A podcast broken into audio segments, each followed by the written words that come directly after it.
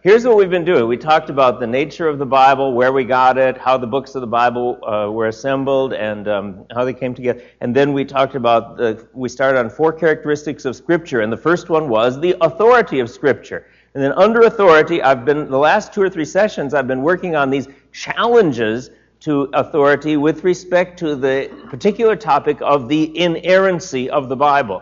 And last time we talked about some hard texts that people have brought up challenges to inerrancy. I want to bring up two more of those today, and then I'm going to mention a recent book by an Episcopalian bishop talking about the evils of the Bible, according to him. And then the last thing is the Chicago Statement on Biblical Inerrancy, which was put together in 1978 and kind of defined and defended inerrancy in a, in a decisive way. It's been historically very significant. So we've got a lot to do this morning. We go on now with the inerrancy of Scripture. Let's see. There we go. Some additional hard text for inerrancy. I wonder about that font. Bob and Georgianne and Steve and Wanda, Todd, way back there, can you read that? Yeah? All right. You're not going to admit if you couldn't. you can. Okay. It's a good screen. All right. Um, what about the death of Judas? Here's one more challenge that comes up sometimes. Um, when Judas, his betrayer, saw that Jesus was condemned, he changed his mind and brought back the 30 pieces of silver to the chief priests and the elders, saying, I have sinned by betraying innocent blood. They said, What is that to us? See to it yourself. And throwing down the pieces of silver into the temple, he departed and went and hanged himself. That's in Matthew.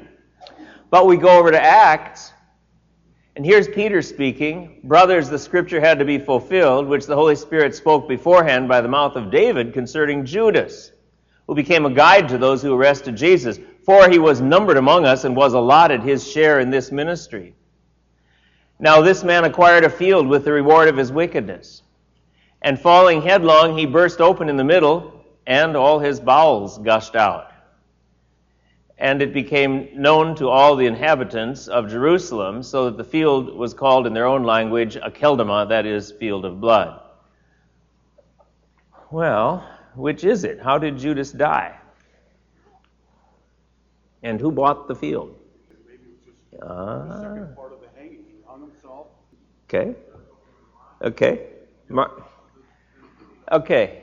Mark's saying, could he have hung himself and then you know, sometime later the rope broke and he fell and his body, which had started to decompose, burst open. What, and I think that's very likely what happened. And what we're doing here is you can approach this with a hostile or critical uh, or skeptical mindset and say, there's no way this can be reconciled.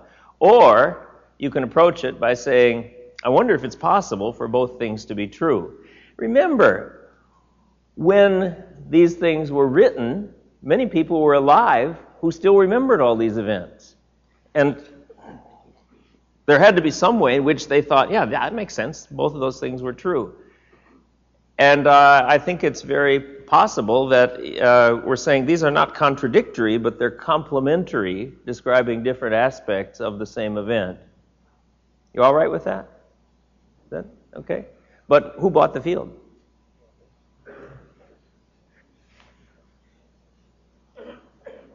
Did Judas buy it, or did the priest buy it for him? Well, he threw the coins down. He, brought the 30 pieces back of silver back to the chief priests and elders, saying, I've sinned by betraying innocent blood. Yeah.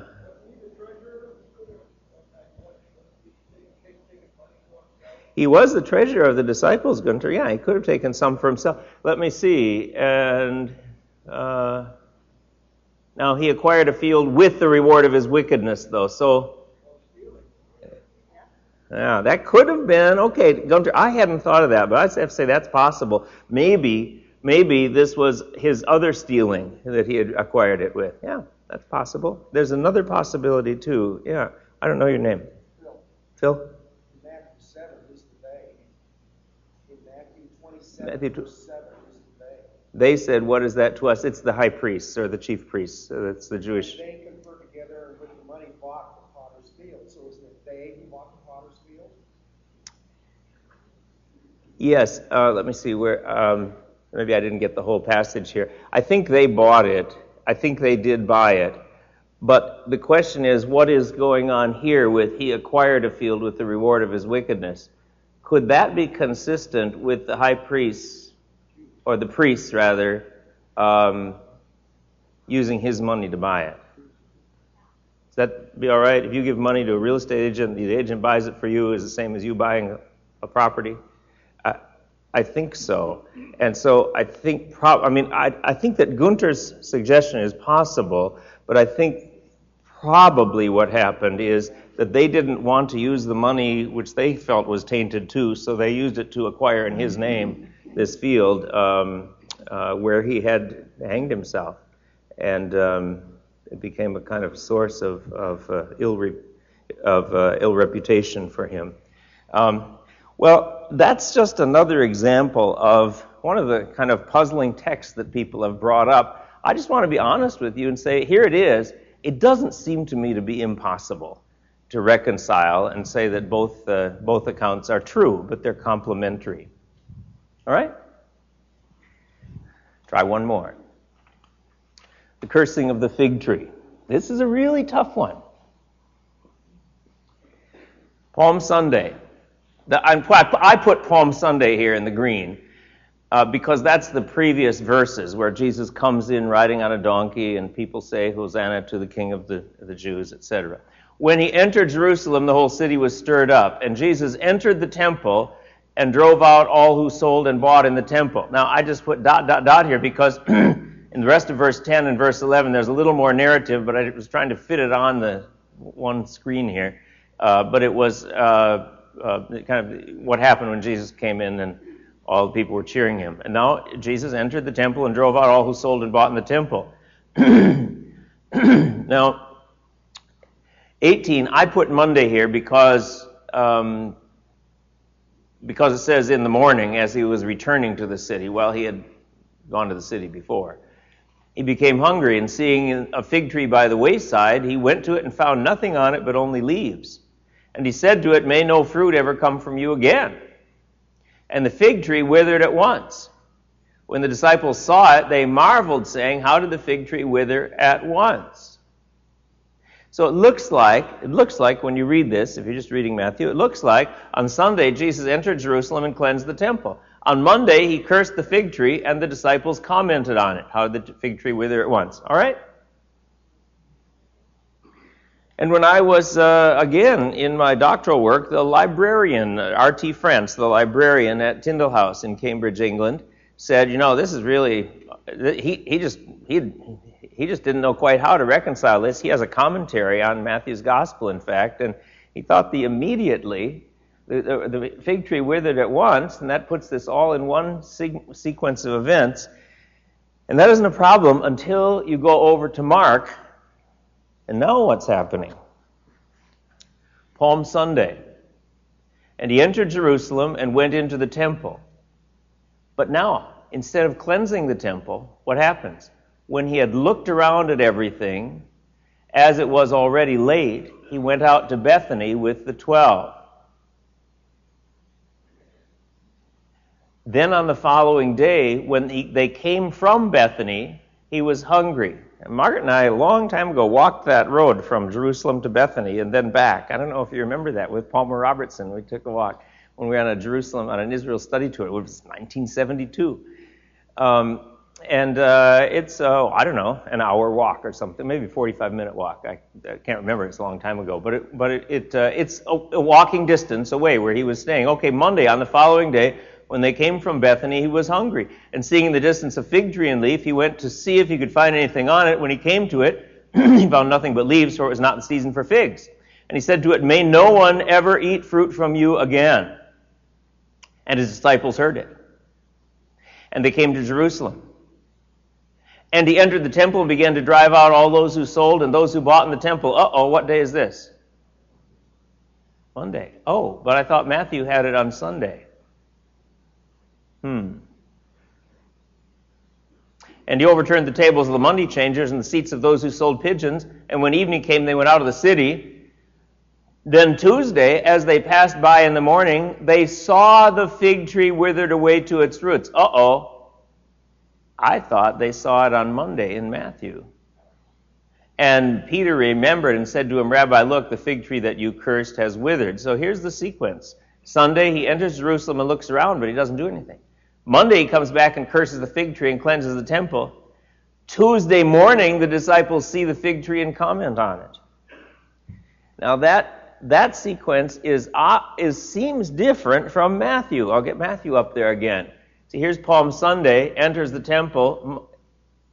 Monday, curses the fig tree, and the disciples comment on it. Sunday, enter Jerusalem, cleanse the temple. Here's Sunday, enter Jerusalem, and look around. Monday, curse the fig tree, and the disciples comment. Monday, curse the fig tree and cleanse the temple. Tuesday, the disciples comment. I don't know if it's. Can you process? Man, can you think? I'll just let you think about that for a minute now. Well, I noticed that the it didn't say the disciples went out with him on Monday. Uh huh. So maybe they weren't there Monday and they walked by it Tuesday, and that was the first time. Okay. they saw the thing. What's your name? Janet? Janet. Okay, Janet's saying maybe the disciples weren't with him here on uh, Monday as he was returning to the city. Um.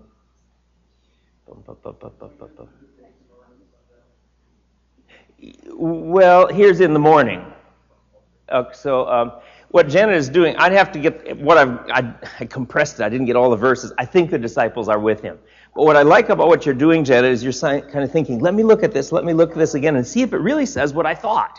And that's how I think we solve these problems by looking closely at the text. And when this uh, librarian at the research library in England, in Cambridge, uh, said to me, you know, this is a really hard problem to reconcile, I thought, I can't figure it out at first, but I went back and started looking at it in detail, just what you're doing. What else, Sandy? Well, the other thing is, what precludes it staying? Okay, it's possible they commented on Monday and then later commented on it again. You're saying, okay. How did the fig tree wither at once? That's a possibility. Anything else? What about their memory? Yeah. okay, you mean you're recording it in Matthew? Maybe they're getting the days mixed up. But but the the problem there is, Rose, that I don't want to say that what Matthew recorded ended up being wrong. So I want to say that it's truthful. Now let me just suggest to you, yeah, yeah, John. It says when the disciples saw it. Yep. That doesn't have to be Monday. Okay, John. Okay, John. You're on to the thing that really got me to figure this out, I think. It says when the disciples saw it. It doesn't say that's the same day. Okay? That could have been Tuesday. Okay? And in fact, when we were translating the English Standard Version, we started a new paragraph here at verse 20 just to give people a hint that that's probably what happened. That they saw it on, Tu- but but Matthew, it, once he starts talking about the road to, from Bethany and the fig tree, he finishes the story. Even though this is Monday, he curses it. And what I think happened is, Jesus says, May no fruit ever come from you again. Now, did they stand around watching? No, they were on their way to Jerusalem. He curses it, and they walk on. And I don't think they knew that it withered. And I think when it withered at once, and I, and then I started thinking, how long did that take? And the Greek word parachrema, there are some things that they're at once, but they take a little process. Like um, when Jesus healed, healed Peter's mother-in-law, same word. She got up at once and served them. Now, did she stretch for a minute and kind of go like, yeah, I suppose, but she kind of normally got. And so when the fig tree withered, I think that the sap drained out of it, but that probably took five, ten, fifteen minutes. I don't know. It just started, and by that time they'd already been into Jerusalem. And so I think this is Tuesday, right here, when the disciples saw. I don't think they saw it till Tuesday. So uh, my initial impression of Matthew, I didn't recognize that Matthew is treating the topic and finishing the topic here.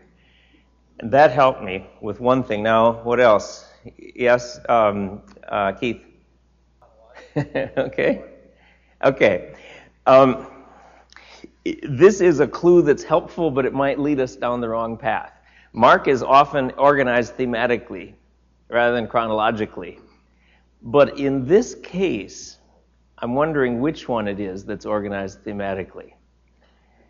Um, that is, sometimes it's true in Matthew as well.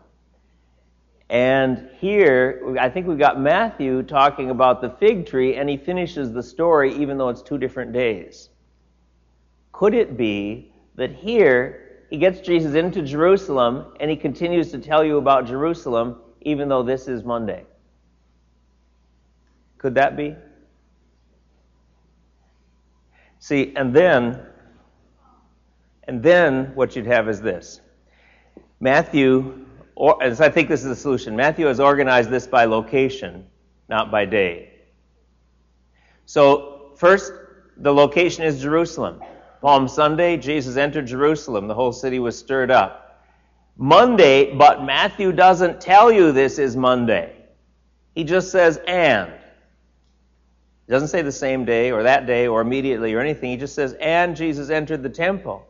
So there's something else that Jesus did in Jerusalem. He entered the temple and drove out all those who sold and bought in the temple. And then he went out of the city to Bethany. Now, Matthew's going to tell you the story about what happened at the fig tree and the road to Bethany.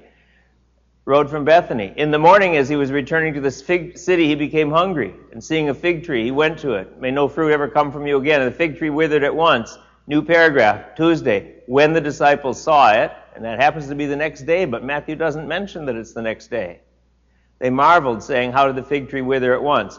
Now, what we have in Matthew is Sunday he enters Jerusalem. Monday, but he doesn't specify the day, Jesus curses the fig tree and cleanses the temple.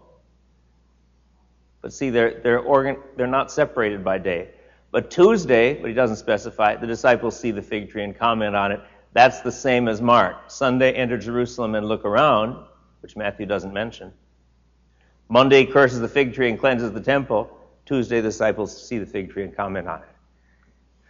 And when I got to that point, I thought, yeah, I think that's right. I think that's what happened. It was just a topical arrangement in Matthew. what do you think, Kev? You're looking like, hmm, is that really right? It's not an easy, it's not an easy problem. But I, now tell me, here's your choice. Either this works or God lied. now, which one do you want? See, that's the choice I'm faced with. I, I really think, honestly, as I'm looking at the passage, that this is very possible. That Matthew is not specifying that it all happened on the same day. He says, here's what happened. Jesus came to Jerusalem and he cleansed the temple. And he's just telling about some stuff that happened in Jerusalem that week. And then he says, now, uh, in the morning, when Jesus was returning to the city, but he doesn't tell which of the days because he was going in and out of the city Mon- Sunday, Monday, Tuesday. But in the morning, as he was returning to the city, saw a fig tree and cursed it. And you know, when the disciples saw that, they said, How did it wither at once? And Jesus goes on and says, If you have faith like a grain of mustard seed, and and say to this mountain be removed, so he teaches them on faith.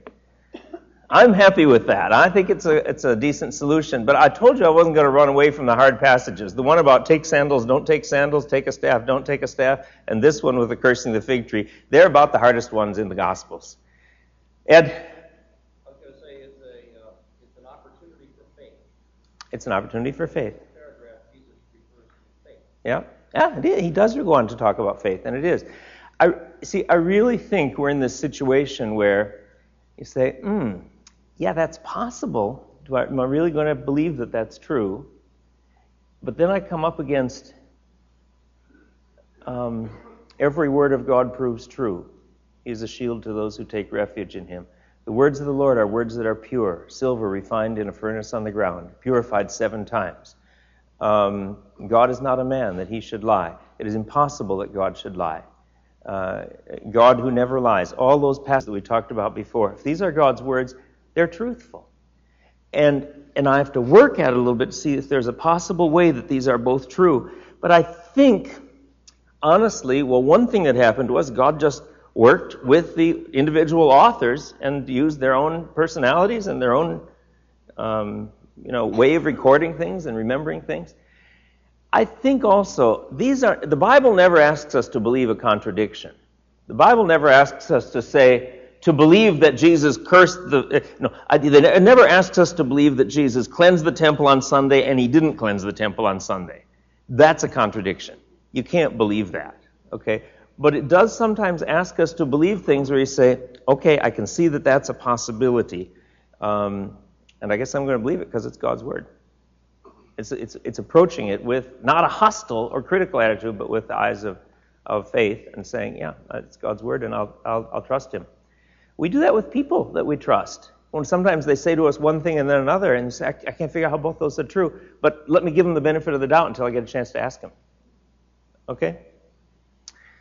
Any other questions there? Yep, Tammy? Yeah, I think I went back and told him parachrema doesn't mean um, it uh, doesn't mean doesn't mean in a millisecond. It could take place over a minute or five minutes or ten minutes, and so that could be Tuesday. And he said, "Well, I don't remember. I mean, this is 25 years ago, so or more. Um, but how long did it take me to figure that out? Um, hour or two, maybe, just looking at him." Yeah, I do think probably with the fig tree, and uh, he's coming in Jerusalem to meet these Jew- Jewish leaders who aren't bearing fruit, and there's a there's a relationship. Yeah, he's acting in the natural world. What is going to happen in the spiritual world uh, in just a few minutes? I think so. Good, way to go, Jack, and Pammy. okay, all right. Well, I'm going to um, I'm going to go on to one other kind of challenge of Scripture. I just uh, I was uh, driving and listening to Dennis Prager, and he had on this Bishop John Shelby Spong, who's got a book called The Sins of Scripture. Um, so, uh, John Shelby Spong, The Sins of Scripture, exposing the Bible's texts of hate to reveal the God of love, newly published by HarperCollins. Spong is a retired bishop, Episcopalian bishop of Newark, New Jersey. So I thought, well, let me have a look at this book and see why he thinks the Bible is evil in so many places. And um, this is a different kind of challenge to the inerrancy of the Bible or the authority of the Bible. It's what I would call a challenge that comes in the form of scoffing or mockery.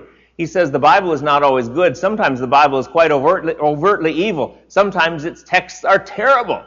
And um, I'm going to, for sake of time, I'm going to just skip over this. Oh, here's one. The execution squads, if we're going to believe the Bible and obey it, the execution squads would have to work overtime to keep up with the number of texts in the Bible that call for the death penalty. Violating the Sabbath, cursing, and blaspheming are among them. Such judgments would fall most heavily on athletic locker rooms used in preparation for Saturday or Sunday football games. But of course, no one should be playing football anyway, for Leviticus also prohibits touching anything made of pigskin. And I looked at that Leviticus passage that he quoted, and the pig, because it parts the hoof and chews the, and is cloven footed, but does not chew the cud, cud, is unclean to you. But you shall not eat any of their flesh. You shall not touch their carcasses. They are unclean to you. So I thought, all right, he's not misquoting it. It does say, don't eat pigs and don't touch their carcasses. Hmm, now what are we going to do about that? Um, and then uh, look at what this bishop just retired in the Episcopal Church, says about the stories of Jesus. When we come to the Jesus stories, a literal rendering or reading will reveal either unbelievable miracles or a land of make believe. Like all great mythical heroes, Jesus was said to have had a supernatural birth. He was conceived without benefit of a male agent. The fetus of John the Baptist, while still in the womb, leaped to salute the fetus of Jesus. Surely no one would seriously argue that this story was literal history. Surely not. Surely you wouldn't think that, would you? Oh, surely not. The star was said to have had the power to wander through the sky so slowly that it could guide the wise men from the east, first to the palace of Herod, and second to a house in Bethlehem where Jesus could be found. Impossible. How could a star go that slowly? You wouldn't. Surely you can't believe that. In fact, next Luke tells us on the night of his birth, angels split the night sky behind which they were presumed to live. Angels living behind the sky. Of course, that's an ancient view of the cosmos, which we wouldn't believe today. We know we can launch spaceships into the sky and there aren't any angels there. In order to sing to hillside shepherds, the angels must have sung in Aramaic, for that was the only language the shepherds understood. Can you imagine shepherds speaking Aramaic? This common language of ordinary people? No, come on. So the virgin birth was placed into the church creeds along with the cosmic ascension. That's Jesus ascending up into heaven after his resurrection. Though I know of no reputable biblical scholar in the world today who thinks that either ever happened in a literal way, nor do scholars today believe that prophets predicted things that Jesus actually did. Surely you don't think that, do you? Lori, you wouldn't think that, would you? Surely no reputable scholar would believe any of these things. Hmm. hmm. Well, I, I call this um, argument by mocking or scoffing. Uh, so, my, my response to Bishop Spong would be number one, this is not reasoned argument, but rather rhetorical bluffing that takes the form, surely you can't believe that, as an Episcopalian bishop would say. Um, he assumes his position, he does not argue for it. Now, let me just put a little parenthesis here. Um, there are many wonderful, godly Episcopalians in the world who would strongly differ with Bishop Spong, including J.I. Packer, for instance, and Gordon Wenham, and Bruce Winter, all three of whom were on the translation committee for the ESV with me uh, including John Yates, a friend of mine that I just had dinner with a month ago. He's, uh, he's the uh, rector of uh, the Falls Church in Falls Church, Virginia, solid Bible believing pastor. And you could have him preach here on a Sunday morning and you'd love him as a preacher. So there are conservatives and liberals within the Episcopal Church. But among the conservatives and liberals, Spong is way far to the left of all the liberals. Um, so he's kind of a renegade a bishop. But here we are. Surely you can't believe that. This is reasoned, this is not reasoned argument, it's bluffing. It assumes his position, it does not argue for it. Number two, if we took his claims one at a time, there are reasonable, thoughtful explanations for all of the matters he raises. But either he has never read them, which is irresponsible, or he fails to inform his readers of them, which is dishonest. And there are thousands of, quote, reputable biblical scholars who believe these things to be true. I really do mean thousands. In the United States, in a couple of weeks, I'm going to Philadelphia. We'll have, we'll have probably 2,000 people at the meeting of the Evangelical Theological Society. Now, some will be students and some will be pastors, but many of them are full members who are professors of Bible or theology at Christian uh, seminaries and colleges throughout the United States. They have earned PhDs from all the major universities in the world, and they all believe that the Bible is, iner- is inerrant in the way that I'm teaching you this morning. And they've published with all the major presses. There are thousands of reputable biblical scholars. Same thing in England with the Tyndale Fellowship, who believe these things to be true. For example, no responsible Christian argues that we should enforce the death penalties in the Mosaic Law Code today. Those death penalties were for a specific purpose at a specific time in history. Um, and I talked about those a number of weeks, oh, months ago, where we talked about ethics and how to understand them. And few argue that we should follow the Old Testament laws about unclean animals and food today. I thought no one argued that today, and then I came across this book, The Maker's Diet or something, and so somebody's brought it back. But uh, very few would argue that, at least not theological grounds. So to try to enforce that is to try to, it's caricature it's, it's, a, it's a distorted view. It's, it's arguing on the basis of a position that people who believe the Bible don't hold. Yes, I do believe all the stories of the miracles of the Bible. I believe they happened exactly as they were written. I hadn't thought about what language the angels sang, but either it was Aramaic, so the shepherds could understand, or it was something else, and God gave them miraculous ability to understand, but they understood it, yes. And they appeared right out of the sky. What is unscholarly about that? To believe that they are exactly as they're written. Can you give any proof that they didn't happen in just that way? I could say back to him, surely you don't doubt that these things happened, do you? surely not. Um, that's just argument by assertion. There are other books like Spong's, and there are good answers to all of them, and they really aren't all that impressive in the end. Um, when I read it, uh, read through it, some of it yesterday, I was surprised at how little argument or evidence there was. Uh, I have, when I teach this class at uh, the seminary, I have students read People of the Book by John Barton. He's an Oxford Old Testament professor, and he's arguing against fundamentalists. That's his name for us. And, uh, and their view of the Bible. But after students have been through some original documents and some data that we've gone through about the nature of the canon and the views of the Bible of the Bible from the Jewish people and and the New Testament church, and then they read Barton's book, they're surprised that there isn't more argument to it than that for an Oxford professor of Old Testament. It's just, again, a lot of broad based assertions. But I want them to read it to say, hey, you know what? You can answer this. So, conclusion.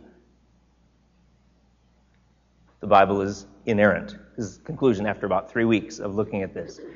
That the meaning is the Bible in the original manuscripts does not affirm anything that is contrary to fact. Again, I want to affirm what the Bible says about itself.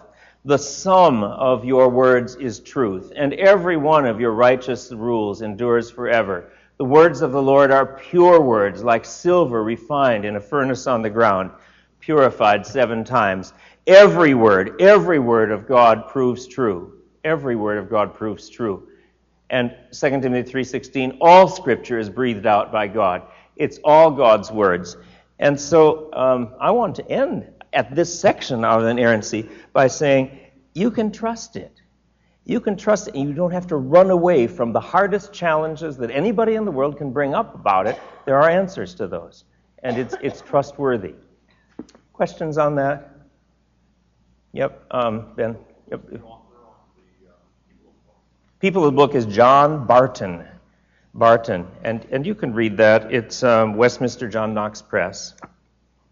And, uh, but he's just, I think, got some incorrect statements about the Jewish people and their view of the Bible um, during uh, the time of the Old Testament and then during the time of the first century. So, what's your name? Beth. Like what? Yeah. I'll tell you what, Beth, I'm going to. Uh, what about the Roman Catholics who have other books between the Old and New Testament? And there's a tape here from about two months ago when I talked about the canon of the Old Testament, and there's an outline. So if you could pick that up, and I, um, I know that people are always coming into the class new or have missed a session. So, um, I, short answer on those books of the Apocrypha: the Jewish people themselves didn't take them as scripture, but as history. Jesus didn't ever quote them as scripture. The apostles didn't ever quote them as scripture and the Roman Catholic Church didn't take it as scripture till 16, no, till 1547, when they were responding to Martin Luther. So it was really late. Um, okay, good. Okay, now what I want to do is one more thing here uh, in the last eight minutes. This controversy over inerrancy went on for a number of years until finally in 1978 some people convened something called the Chicago uh, Conference on Biblical Inerrancy. There were about 260 people there. I was a second year college teacher at Bethel College in St. Paul, and I got myself an invitation to go to this. It, and uh, this is different professors and denominational leaders and, um, uh, and pastors got together but it was everybody who agreed already in inerrancy, and they were going to define by, by a statement what was meant by it. There's the Chicago, uh, the Hyatt Regency O'Hare, and Margaret and I were there. Here's, uh, I'm going to skip over it. I've handed it out to you, but I'm just going to mention a couple of, or a few of the statements in it. This is people who believe in it, kind of defining it more clearly. We affirm that the Holy Scriptures are to be received as the authoritative Word of God. We deny the Scriptures receive their authority from the church, tradition, or any other human source. That is differing with what view? Roman Catholic view, differing uh, respectfully, but differing. Article 2, we affirm that the scriptures are the supreme written norm by which God binds the conscience, and that the authority of the church is subordinate to that of scripture. We deny that church creeds, councils, or declarations have authority greater than or equal to the authority of the Bible. Again, that is differing, just in broad brush, with again, the Roman Catholic view that would put the teaching authority of the church on a par with Scripture. Number three, we affirm that the written Word of God in its entirety is revelation given by God. We deny that the Bible is re- merely a witness to revelation. So that's a liberal view. David encountered God and wrote down his impressions, and so it just tells about his story. So that, that would say that the Bible, the words aren't God's words. We deny that it only becomes revelation in encounter or depends on the responses of men for its validity. And I'm going to skip over some of this, but Article 5. We affirm that God's revelation in the Holy Scriptures was progressive. That means that the New Testament tells us more than the Old Testament. We deny that later revelation, which may fulfill earlier, earlier revelation, ever corrects or contradicts it. We further deny that any normative revelation has been given since the completion of the New Testament writings. That's saying there's nothing to be added to the Bible. Now, in the debate on the floor over this uh, document, the drafters, J.I. Packer and Edmund Clowney were the two in- initial drafters of this, and it had been worked out in a number of committees over those three days. It said, We further deny that any revelation has been given since the completion of the New Testament writings.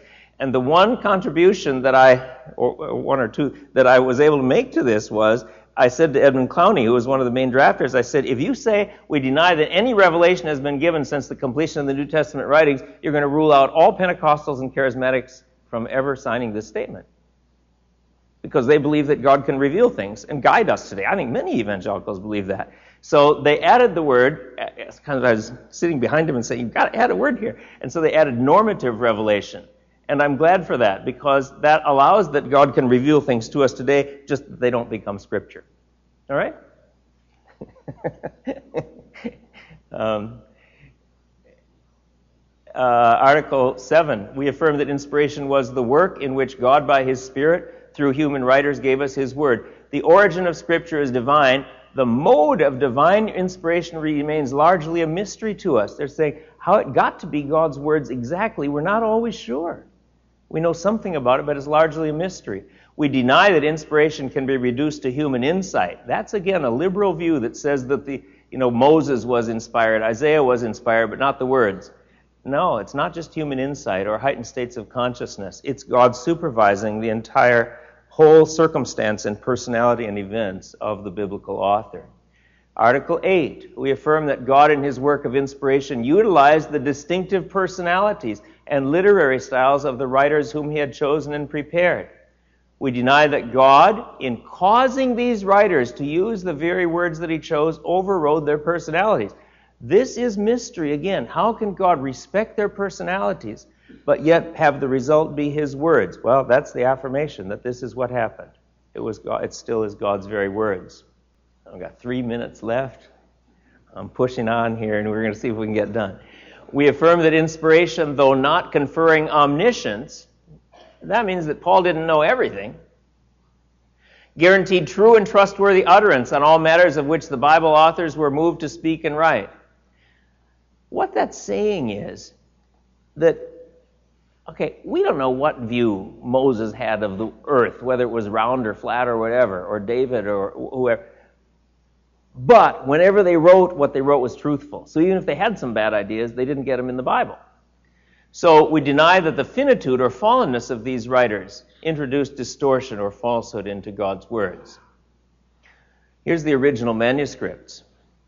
We affirm that inspiration, strictly speaking, applies to the autographic texts of Scripture. That's the original manuscripts, which, in the providence of God, can be ascertained from available manuscripts with great accuracy. We further affirm that copies and translations of Scripture are the Word of God to the extent they faithfully represent the original. We affirm that Scripture in its entirety is inerrant, being free from all falsehood, fraud, or, fraud, or deceit. This is Article 12. We deny that biblical infallibility and inerrancy are limited to spiritual, redemptive, or religious or redemptive themes, exclusive of assertions in the field of history and science. It says where it speaks about history and science, it's also truthful.